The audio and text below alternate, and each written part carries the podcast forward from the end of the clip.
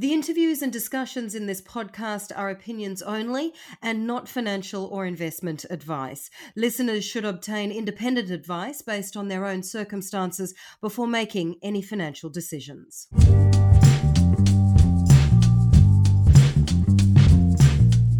Hello, everyone, and welcome to Stock Insiders with me, Oriel Morrison. Now, today we're chatting about skincare, cosmetics, wellness, all of my favorite things with ASX listed skin elements, the ASX code SKN. We're joined now by co founder and good friend, Peter Malone. Peter, welcome back. So good to have you with us again. Yeah, certainly, Oriel. Great to be here. Now, Peter, you and I have chatted at length about what you're doing with Skin Elements. Um, but for those who have not met you as yet, tell us a little bit about what I know is your absolute passion, Skin Elements. Absolutely. Just in a thumbnail sketch, basically, Skin Elements started as a research company and it set out to develop an antimicrobial, basically, package that will keep and preserve organic products once they get into the air. So if you can vi- visualize a, a, banana getting peeled and put on the desktop, and two days later it's going black, uh, that's because of the bacteria in the air that's attacking it. And of course, if you want to preserve something organic and natural that you ingest or you can use in your skin, it's sensible to have ev- anything but a chemical preservative in it because then you're getting a, a chemical overdose, which the body finds difficult to use and actively dispel from the body. So we set out to develop an organic preservative system that would give us the capacity to build products. And we started with our our our first, or basically our first work, workhorse package was the sunscreen, getting a natural sunscreen built. And that took us an awful long time in terms of getting the preservative base established and operational and up to scratch. And at the end of the period, the good news is by 2015, we had effectively developed the right product to keep organic products safe and secure out of the fridge for up to five years. You've done some pretty amazing things with the research over, as you said, not a short amount of time. What sort of response are you getting today on your products? Because, of course, the focus on organics, on wellness, on health is so much greater now than it was even five years ago. Oh, absolutely. And, and look, that touches on the exciting things happening. Really, for us, the sunscreen was great and it got out just before COVID and launching. And we sold quickly uh, around about $3 million worth of product globally in test markets. Uh, then COVID hit us. And then, of course, we became introspective looking at what else we could do because the shops were closing and things weren't as buoyant in the retail space uh, from a physical position, it was going back onto an online. And if you were known online, that was great. If you weren't, you were having to re-establish yourself, which we did. But what it what it enabled us to do was to tackle not just the bacteria and germs that were floating in the atmosphere. We then said ourselves: is would, would our antimicrobial base kill off viruses, golden staph, things that no one's been able to tackle properly with significant chemicals they were often killed, but without with it, with humans interfacing with these type of uh, very dangerous chemicals, it's often impossible to do it, and that was the problem. So we we ended up with an alcohol structure keeping us safe in COVID, which really didn't keep us safe at all. If you know the structure of alcohol, it's a sterilizer, a very good sterilizer used in operating theatres around the globe. At the end of the day, as soon as the alcohol evaporates from your hands, you touch something, you're no longer sterile. So it's a bit of an oxymoron. Keeping ourselves sterile with alcohol was never going to be a proposition. But governments had nothing else to deal with, so we understand why it happened. So we set out to see whether our own microbial base would work with viruses, and to the uh, good news across our, our, our company base, it not only worked, but it's a thousand times more powerful than the most stringent and toxic chemicals in competition. So now it's actually shown that safe natural ingredients are many times stronger than the worst chemicals we're using to kill off some of these germs and bacteria, now viruses. So it's now put us into a totally different arena, which we're now starting to capitalize on. Tell us how you're doing that. Essentially, we're getting out to We've used a, a group in Australia, the Mayo Group out of Sydney, and they are now presenting to all the major retail parties in Australia who would be able to retail, and we've called our product SuprCuvr. Um, it's S U P R C U V R, and it's a very, very significant change to disinfectants in international markets in the sense that you can spray it in the room that you're actually working in with, with food on the table, and it has no impact on the food and no impact on the humans in the room. But it kills off completely any viral, bacterial um, issues within that space. So it's a it essentially is the same as the Tesla to petrol cars. It's a game changer in the way it deals with the problem. It allows people to use our product. And look at this. There's products that use these very, very stringent chlorides, and they try to pass them off by using small quantities of the chlorides in their mixtures as safe. I was only talking to a, a group of people on the weekend who came from Victoria, and they use a particular uh, product that's retailed through the Victorian. Apparently, it's all through childcare and whatever, and they believe it's completely safe. And when you look at the ingredients, it's nothing more than the toxic chlorides, and you're spraying those in childcare centres and places where kids are at. And of course, you don't have anything else theoretically at the moment. In your perspective, that's what you use. So the upshot now is for the retail market to get hold of SuprCuvr and that'll that'll happen in the process was set aside with our distributor. And how long? What sort of time frame do you have for really getting that out? Our target is before Christmas. We've we've got a lot of product in our distributor, Pacific Health Group, and they've got a lot of product ready to move on. They've got in their own right the bulk market, which is the the big cleaning companies that deal with cleaning buildings throughout the country uh, keeping schools and hospitals and the like clean every day. And that's just your general cleaners. And, and of course, with SuprCuvr, you can adjust the quantity of SuprCuvr with water to allow for you different type of cleaning applications. So if it's a deep clean, you use the product neat. If it's actually heavy traffic area like on a bus station and handrails and stations and trains and whatever, you can use it at, at only 50% uh, to concentrate. And if it's just somewhere in your home, which is low traffic and low risk areas, you can probably go down to ten percent. So what happens now is it's it's able to compete with any cleaning product that's been in existence. It's about a third of the cost of them. So in sense, whatever you're using to clean the schools around the country, you can cut your cost by a third and use SuprCuvr in terms of the product cost. It's significant across the board. So by Christmas, we're hoping to have the retail marketplace putting it on the shelves. And the wholesale marketplace is in discussions with a number of parties. The way the the governments work, though, though we've had TGA approval, they want to see the product signed off by their own administrations in each, in each of the states normally. And I'm talking in Perth particularly, they the tenders closed in June. We, we appointed our wholesale guys in uh, January. By February and March, they were getting product. They put it out to all the government departments. But at the end of the day, it's been put into the tender process for recommendation to be added to the list of approved products for government in WA. And that tender's closed and it's any day now it should open. And I think I'd be, I'm not going to second guess their decision, but I'm pretty sure you know, there'd be no reason why they wouldn't bring it on board as an extra product to run against the chemicals. What, what, would that What would that mean? Like being included on that sort of government tender list. What What does that mean for sales? Well, I look. Pacific Health have got a target of 1.2 million litres for government departments in in Western Australia, particularly. Um, that's a multi million dollar contract for them and obviously the same for ourselves.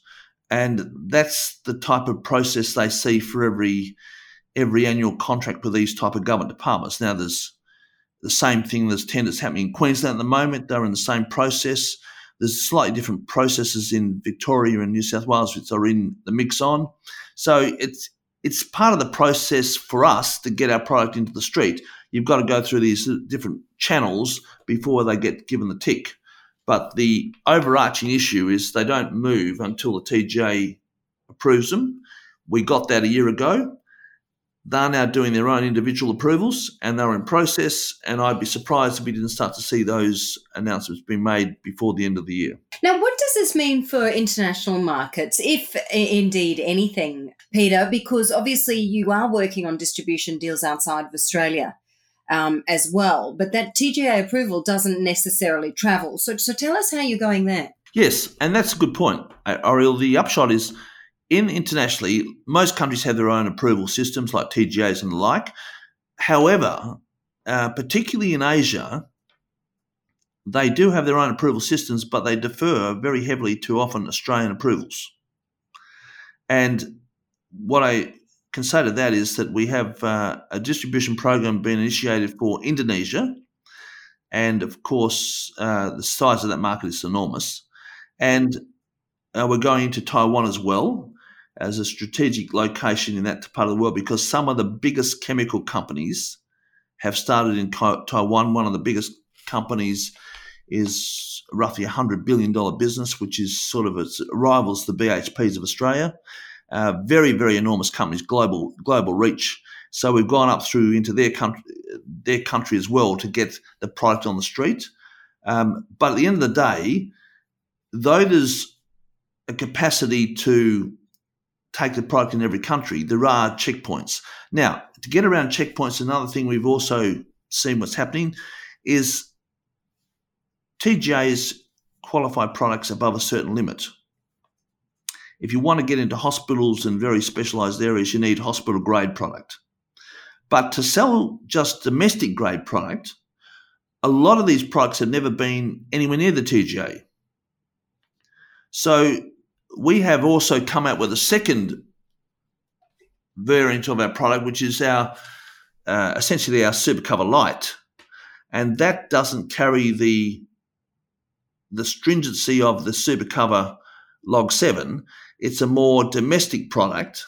It's come about because we've actually been able to dilute our concentrate, and the concentrate is a dilutable product, and it's been able to go into places where you don't want such a heavyweight product um, you're not trying to do a deep clean, but you'd like to be clean enough to cover all bacteria and most of the other types of issues outside viral.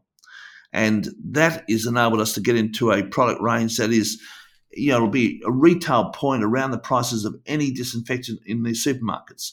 So you'll see globally that could go straight away to every international market without any delay. Wow. And how quickly are we going to see that happen, Peter? Well, that's what we're looking to do before Christmas, ideally with Mayo and its retail groups. Um, and that would be huge for us because that'll get us onto the shelf, it'll get us into the mix, and it won't have any premium. Our, our premium to disinfectants will be slight just because the power will be a thousand times stronger.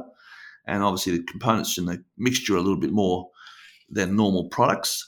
But our, our version that's going to be light, we'll be able to mix it on price point. It'll be the same price or, or cheaper it'll be a thousand times. It'll be probably it's a log five. It'll probably be hundred times stronger.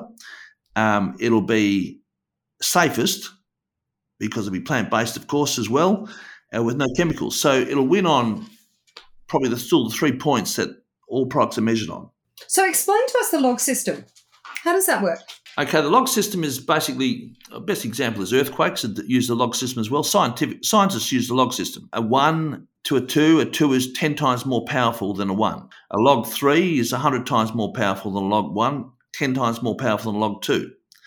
Log three is the normal standard score for a disinfectant in Australia. There are some now have got to a log four chemicals that can be used at a log four, and that means they are Uh, essentially 10 times stronger than a log 3 log. So if you see 99.3, that's three nines, that's a log 3. If you see 99.99, that's four nines, that's a log 4. Now we got a 99.99999. So ours is 1,000 times stronger than the average disinfectant at a log 4 and 10,000 stronger than a log 3, which is normally, if you go to your normal store where you walk into these days and look at the product they're putting on for the hand sanitizers and pull the bottle up and have a read of it, you'll find some 99s on it. And most of them are 99.9, or, or certainly some of them have a 99.99. That's the strength. And that tells you something about the difference between our product and what's on the streets. Now, of course, no need to panic. We're not trying to remove viruses off everyone's hands. Um, bacteria and germs is a good start. And that does make our businesses cleanlier than they are historically pre COVID. And all it's said to us is that, you know, issues such as cleanliness are critical, particularly with viruses, but they've always been critical to a level with just general bacteria. And so at the end of the day, uh, our product at 99, our log 5 will be 99.999, which will be 10 times to 100 times stronger than what's sitting on the shelf in shops, offices, or whatever. Peter, at the moment, as an investor, if I'm looking at your company, your market cap around about between 11 and 12 million at the moment with this with these kind of deals that you're talking about with this new product that you hope to have in supermarkets or in your in your distributors by the end of the year what does your in your estimation what does your market look cap look like in 12 months time? Look i think it, what it, goes to is that we're changing from a research and development business a very very high level research. We're, very very deep in this space. I mean the company spent 15 years in in labs working on antimicrobial technology, organic or antimicrobial technology, and spent 35 to 40 million dollars in that area. We we compete with anybody in the big drug companies that have spent 30 to 45 million on a small small project. And our project is so deep that we become globally one of the best in the street. Now, you know, at the end of the day, if everyone was to use it globally, it's probably the company's up for a Nobel Prize. But at the end of the day, it's it's how well this is accepted. And at the end of the day, it's also how we disperse it into the street and get the, the word out there. And we live in Australia. If we were in America, it would be a different proposition. But we live in Australia, so therefore we've got different paths. But what I what I do say is the income stream, if it takes off the way we think it does, it eclipses all the funds we've raised and invested in the R&D. So it, it does give shareholders a big upside looking forward to. And again, at the end of the day, it comes down to advertising and marketing, and, and, and which is where we're going at the moment. We're, we're sort of changing roles within the company, and we're embarking on a, an employment program for marketing and salespeople. And so that'll be the key part. We don't need research people and biotech specialists. We need marketing sales specialists. And, and, and part of that will be supporting the distribution effort and working with our distributors globally. So you can see where the focus I've got is to move the business. We've now got a very good array of organic product anyway. We've got our historic sunscreen, Soleo. We've got our recent therapeutics, which is papaya actives. And now, of course, we've got our disinfectant SuprCuvr. Mm, yeah, it's it's certainly a really interesting business. We've been following it very closely, Peter. So, just a quick question before we let you know, let you go. You got a lot coming up in the next six to twelve months. So what are the big announcements that we can expect? I mean, obviously, this comes a lot of it comes down to distribution, as we've been talking about, um, and government tenders as well. But but what what should we expect from Skin Elements over the next sort of six to twelve months? Look, I think our, our, our platform shows us that distribution is the key. We need to get it into the street, and we need to have some decent contracts written, and that's the focus. And and it is a very like all these things, a very difficult process to get started because it's brand new. It's exactly the same path that when Musk was peddling around with the Tesla project, he started in 2003 with his little team. It wasn't until 2012 he got his first car on the street, bought by I think it was Hertz, a, a decent client that showed that we can now or take the risk and buy an electric car. And and we've done that 2003 to 2012 period. That's our nine years, ten years we've already done. So in some ways, we've been underwater as a public company, invisible to most of the market. We only popped up as a public company in the last you know four years. So in some ways, the first part of that was done as a private company. So we're in camera in that. Now that we're out of camera and we've now got our products into the level we need them to be, the first major distribution point will establish the base for the company's product and c- confirm market acceptance. And that's really the process at the moment. We've got the threads of that happening.